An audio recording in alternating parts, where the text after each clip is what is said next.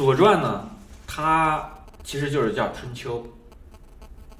所说的这个《春秋》呢，其实为什么叫左传，就是左丘明写的，所以叫左传。其实就是我们说经常看到三国里面啊，说这个关云长这个夜读《春秋》啊，其实就是指的这个《左传》。《左传》写出来之后，我们或者讲《春秋》写出来啊，有这么一句话叫“这个孔子著《春秋》，乱臣贼子惧”，就是当孔子把这个《春秋》写出来之后呢，这些乱臣贼子啊都心生恐惧。恐惧的地方是什么呢？哎，这个就有意思了。所讲的这个恐惧的东西呢，就是他的坏事都被人现在呢，以前呢不知道这是好是坏。就像我们如果没有这个细读过《论语》的人啊，读《左传》，那我跟你讲，就跟故事会一本没啥区别，看个热闹。那这样的话，乱臣贼子没什么好惧的。但如果你明白了这个《论语》当中的道理呢，那就好像拿了一把尺子一样。他一做什么事情，你立刻就看得清清楚楚了。那我们正好前一段时间讲这个《论语》啊，今天我们就等于说，把这个《论语》的理论啊结合实际看一看。以前看的这个《论语》呢，啊，基本上都是告诉你说“君君臣臣，父父子子”等等这样的。然后你有时候我们还得加很多解释，解释呢也是纯理论性的解释，然后加一些这个小的事情事例结合。那像《左传》里面这个，这个就很详细了。某人某时某地发生了什么事，那这个讲的非常清楚。所以这个《左传》里面所讲的故事呢，我今天呢，我们就清这个里面的这个字啊，就是把这个里面的这些不认识的字啊，这些文法呀，这些东西去掉，我们就讲一下这个《论语》和这个《左传》之间的关系。但是我也得念一下原文，是吧？呃，总得有一个开始的这个这个兴趣的这个建立嘛，是吧？我们就从第一篇开始，因为以前我讲过一次这个这个《左传》，那那会儿的时候呢，讲这个还真的就是给大家讲故事会。但是我是这样想啊，这个就像我们上学一样。虽然小学的老师教你一加一，这个二乘五什么等等这些简单的东西，呃，那你不能说等自己到了上到这个大学了，你说，哎，你看这这个回头就说这些小学老师真没用啊，啥也不懂，你不能这样讲。呃，那我现在呢，就好像一个小学老师啊，或者甚至可以说是一个幼儿园老师，给大家做一个启蒙的，是吧？那就好像说我像在一个地方的这个。导游一样，呃，未必比你自己自己去玩啊，就那么有意思。毕竟我是导你来游嘛，是吧？我导你游，肯定是给你讲讲我这个在这个地方的一个认识感受，是吧？了不得了，就是说，比方说刚才问大家，大家说没读过，哎，我读过，我读了之后，哎，有点心得，那就给大家讲一讲。但最终呢，还是靠大家自己去体会，自己有心得。就是就像是什么呢？我来给你导这个游呢，呃，这个不算数的，他只是给你导一下，最终呢，靠你自己的眼睛去看这个景物，自己的心去体会这个这个旅游的这个快乐啊。好，那我们言归正传，郑伯克段于鄢，这个里面呢，出郑武公取于申，曰武姜。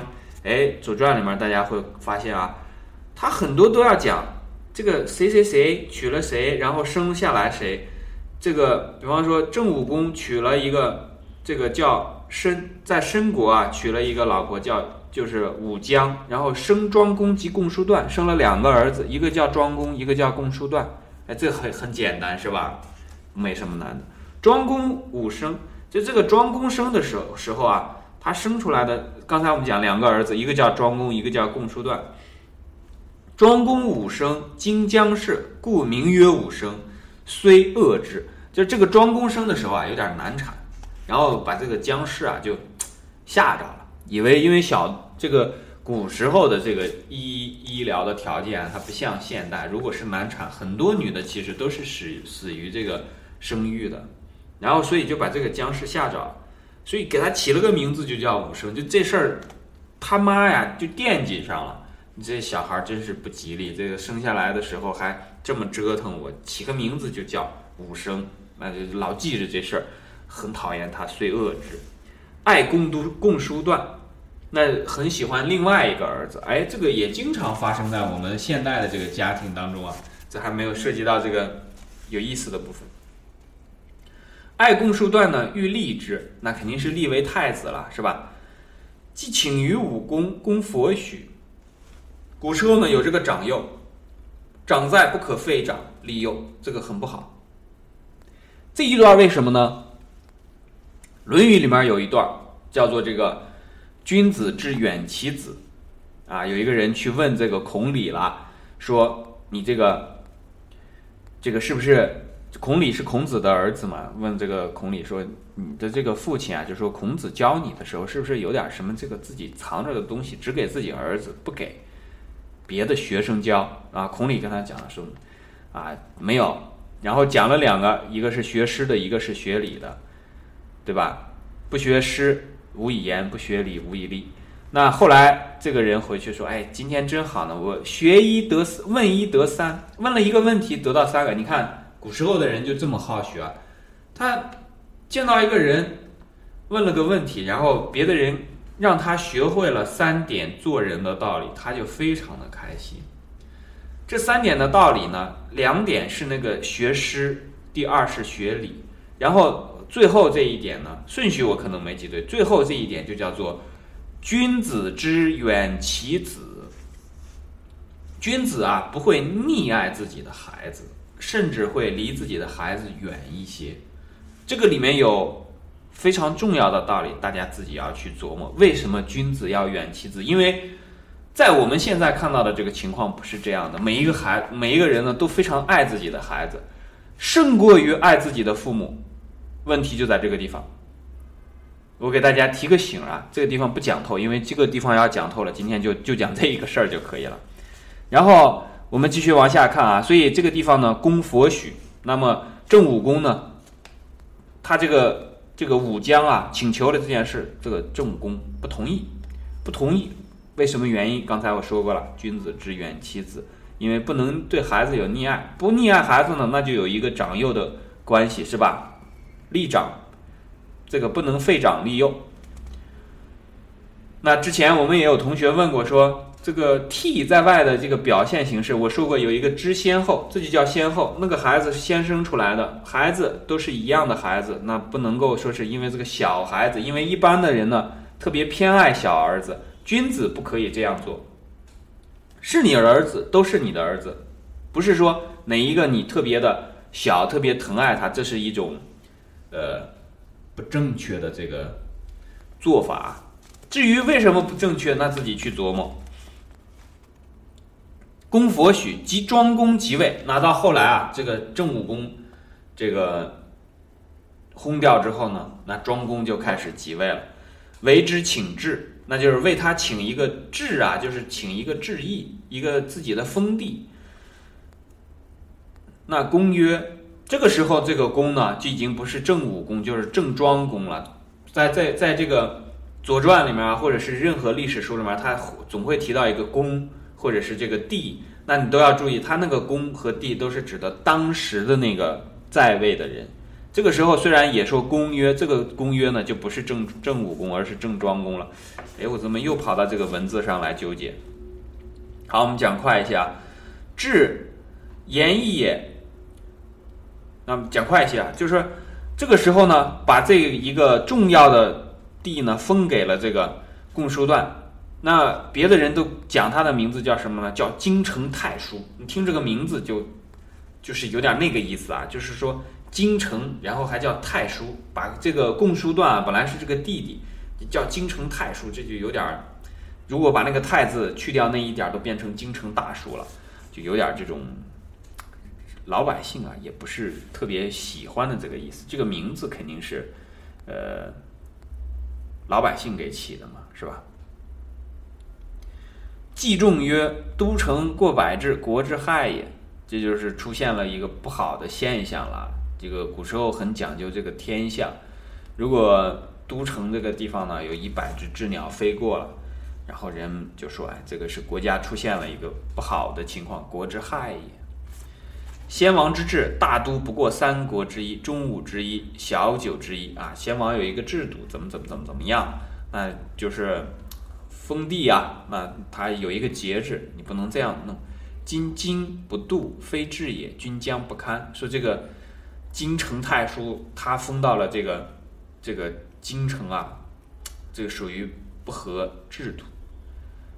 非治也，那君将不堪，那这个郑庄公呢会有麻烦。公曰：“姜氏欲之，焉辟害？”说这个武姜啊，就是说自己的亲娘啊，她想要这样，我也没办法，是不是？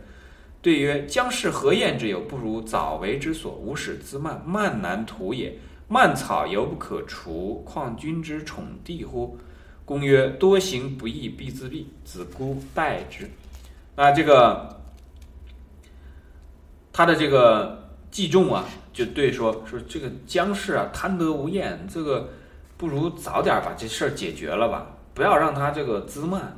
然后，即便是一个草啊，野草，如果是这个滋蔓开来，长的这个成了事以后，你都除不掉，那何况还是你这个呃庄公。的这个这个宠爱的弟弟呢？哎，这个时候我们发现了庄公说了一句话，说“多行不义必自毙”，现在很流行的啊。这个字到现在已经是很流行了。子姑待之，这地方后面有讲。那我们后面呢，就稍微稍微讲一下啊，就说：“继而太叔命西壁、北壁二于己，就是这个京城太叔啊。”让这个西壁两、北壁两个地方呢都听自己的，然后公子吕说：“公子吕就说了，国不堪二，君将若之何？欲与太叔，臣请示之。若佛语，则请除之，无生民心。”那这个公子吕就说呢：“你不能老让这个下面的这些人啊，左面也听，右面也听，这个他只能听一个命令，你不能给他这个两头来指挥他，是吧？这叫国不堪二。”那我们看这边法卡东把这个都贴上来了啊，这个还是谢谢谢谢这个给我们贴文章的同学。那国不堪二之后呢？君将若之何？您这是想要干嘛？大概就这个意思。如果欲与太叔，你要如果说准备把这个国家给这个传给你弟弟的话，欲与太叔的话，臣请示之，我就跟着他干就算了，没问题。但是你不要，你让我跟着他干，这也可以。但是你不要让我两头听命，这没法听，是吧？这个让往左，那个让往右，这怎么搞？是不是？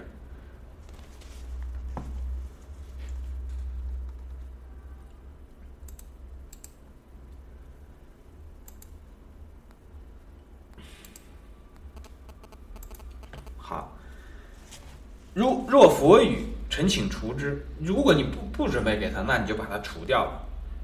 那这个公曰不用将自己，别着急，他自己会把自己干掉的。太叔又收二，以为己意。至于丙年，子封曰：“可矣。”后将得众。公曰：“不义不逆，后将崩。”所以这个后面呢，我们就简单讲，就是这个太叔啊，就越来越张狂了。先开始又得了京城，后来又把这个西壁、北壁也这个让自己使使唤。那这个庄公呢，就放任他。好，这个时候呢，太叔玩具善甲兵，具足乘，将袭政。这个太叔呢，后来开始这个羽翼丰满了，然后开始善甲兵，具足乘，把这个车啊，就古时候的战车啊，然后还有这种甲兵啊，都准备够了，然后准备去这个袭击郑郑这个叫什么？郑庄公到这个时候呢，公闻其妻曰：“可矣。”这个时候呢，郑庄公听说了，也知道他这个要动兵的日子了，说可以了，这个时候可以收拾他了。然后命子子封率车二百乘以伐荆，荆叛太叔段，段入于燕，攻伐诸燕。五月辛丑，太叔出奔贡。这个时候呢，庄公来了手狠的，先开始一直纵容他，哎，说是他这个多行不义必自毙啊。后来说无用将自己，都是说你等着他，他他这人肯定会找倒霉的。等到这个太叔开始正正儿八经准备的差不多了，所有的这些从一个这个傻不拉几的小孩儿，然后长大成为一个这个巨不懂事儿的这么一个太叔，然后最后成了一个这个成天惹是生非的这么一个主之后，好，这个庄公说：“现在我来收拾他吧。”结果一打他，就把他给打败了。书曰：“郑伯克段于鄢。”好，这个地方就和《论语》的地方结合起来了。断不替，故不言替，就是历史的书上记载的啊，叫做郑伯，就是指的郑庄公；克段，就是指的那个共叔段于鄢。多简单的几个字，郑伯克段于鄢，就把这事儿就说明白了。这事儿说明白了之后呢，有人脸上就挂不住了。因为呢，断不悌，故不言弟。因为这个共叔段做的事情不像个弟弟。我们之前讲过这个五伦是吧？君君臣臣，父父子子，然后有一个就是兄兄弟弟。我们这个兄兄弟弟，最最近这段时间学了好多啊。这地方就是一个例子，活生生的例子，就是说，断不悌，共叔段做的事情不像个弟弟。虽然他和庄公啊两个人是兄弟的关系啊，血缘上的兄弟关系，但在书上记的时候不这样记，只写他的名字。郑伯克段于鄢，所以叫什么呢？如二君，故曰克。就他们两个人呢，好像两个不相干的人，已经把人情啊、亲情给灭了。兄兄弟弟之间呢？这个时候，庄公呢看起来是没有什么错的，兄长啊，大概其没有去做主动的做错误错误的事情，他都是被动的在做。那这个时候呢，兄弟确实是这个弟弟呢，确实做了很多主动的措施。这个共叔段，所以讲的很明白，断不替，故不言替。如二君，故曰克。称郑伯积失教也。这个时候也就讲了兄兄弟弟当中的一个关系啊，说这个郑伯呢，其实是讥讽他失于对自己的这个教育，因为兄兄弟弟的关系呢，弟弟确实要对哥哥有一个责任和义务在，但哥哥对弟弟同时也有一个义务在。虽然讲说郑伯克段于鄢，把这个里面。这个共叔段做的事情不好，不称他为弟，因为他做的不替。但是呢，同时呢，也从另外一个方面讥讽了郑伯，他没有教育自己的弟弟，谓之正治，不言出奔，难之也。那虽至将事于成矣。那这个时候呢，这个庄公呢？就把这个姜氏啊，武姜啊，也就是他的亲娘，寄于了成瘾，而视之曰：“不积黄泉，无相见也。”继而悔之，说是不到黄泉，不相见也。意思就是说，他的这个母亲啊，他把他的母亲囚禁在那里，说不死不见，意思就是这辈子我不见你。那这个说的话也是非常的狠了，是吧？但是说完之后呢，继而悔之，说完又后悔了。好，我们看为啥后悔啊？尹叔考为尹谷风人，尹叔考是呃，尹考叔为尹谷风人，他尹考叔呢是另外一个人啊。闻之有献于公，听说了这件事情呢，就给这个庄公啊献了点东西，就是有个由头啊，就好像他要去别人家这个帮人家去疏解一下这个事情的时候呢，哎，这个去的时候呢带点东西，就是中国的礼啊，公。赐之肉，赐之食，食舍肉。公问之，对曰：“小人有母，皆尝小人小人之食矣，未尝君之羹，请以遗之。”然后庄公呢？那既然你来送我东西了，我就请你吃个饭。请吃饭呢，他就把这些肉呢都留下来了。古时候的肉不像现在这么容易得啊，吃个饭还得把这些肉都留下来。那这个庄公就问他，然后他就说呢，说小人有母，我有母亲，从来都是要吃我吃的东西的。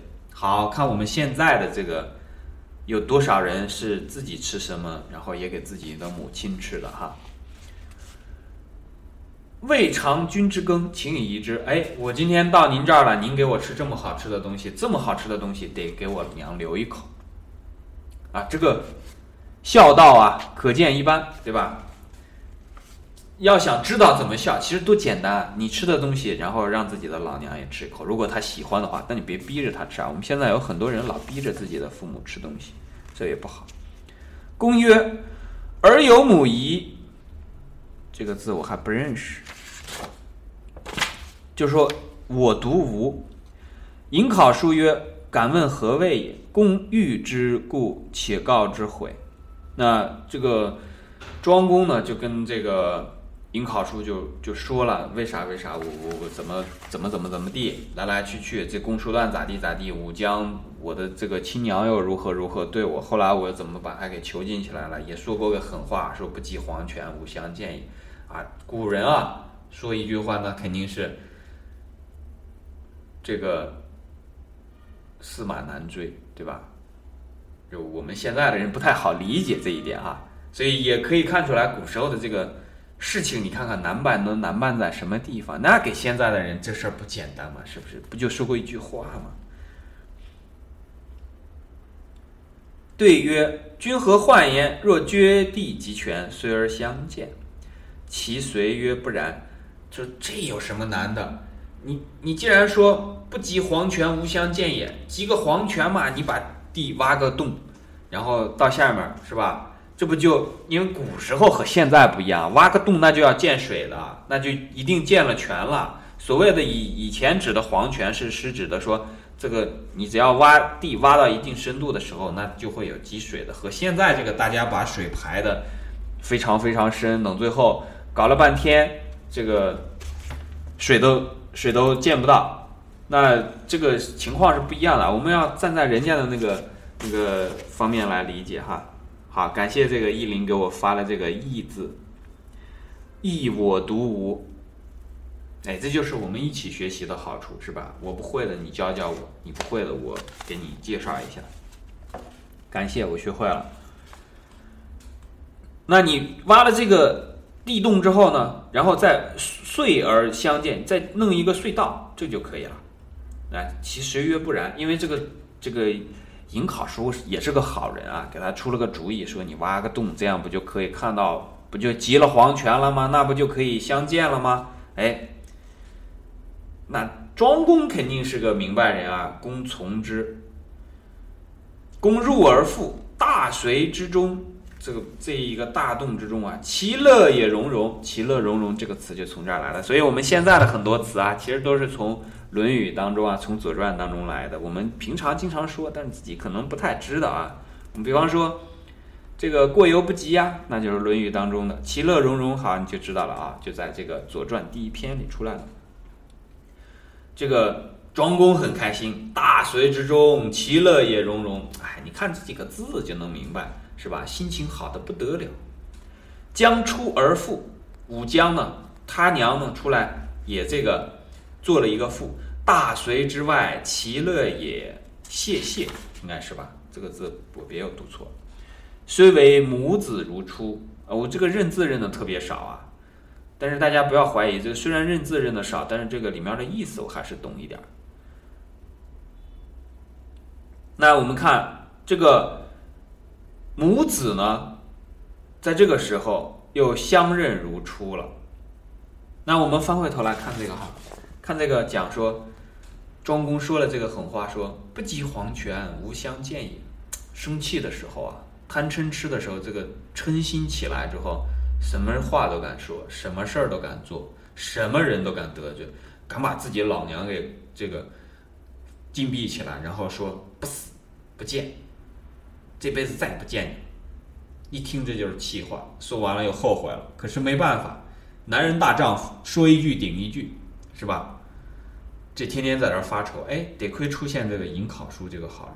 所以这个里面有一个事情是什么呢？就是说，比方说这个庄公啊，你一看他就是个很聪明的人，是吧？什么事情都明白，但是呢，有的时候他也不是说是那么之明白道理，是不是？自己的弟弟做错了，然后他的母亲又逼着他这样去做，这个对我们来讲呢，就有点比较难办，是吧？他也自己也讲了，说这个这个是姜，就是子武姜啊，武姜想要这样做，我有什么办法？是不是？姜氏欲之，焉辟害？那我们就知道，这个时候他确实有点难办。其实我们一般不好做的事情啊，都在这种难事上。一边是母亲，一边是弟弟，然后弟弟不懂事儿，然后母亲又逼着自己去给他封地，去放纵他。